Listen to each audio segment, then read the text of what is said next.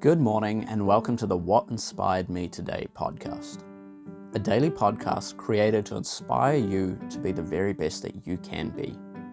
My name is Stephen Matthew, and this is what inspired me today.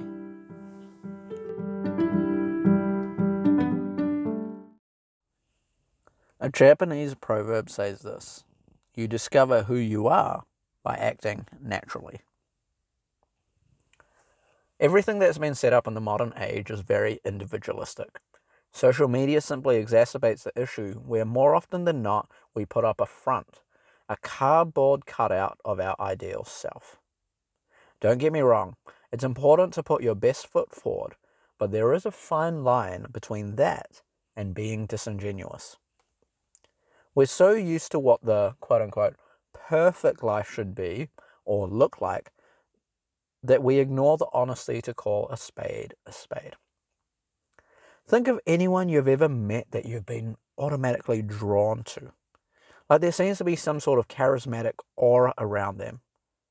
Frequently, if you pay attention to these individuals who are simply being themselves, you'll notice that they're secure in their strengths, but more importantly, they know their weaknesses.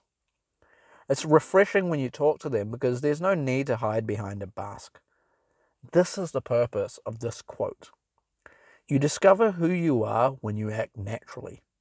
Don't try and copy someone else and be a poor quality replica to their masterful original. Become your own masterpiece, the original that you were created to be.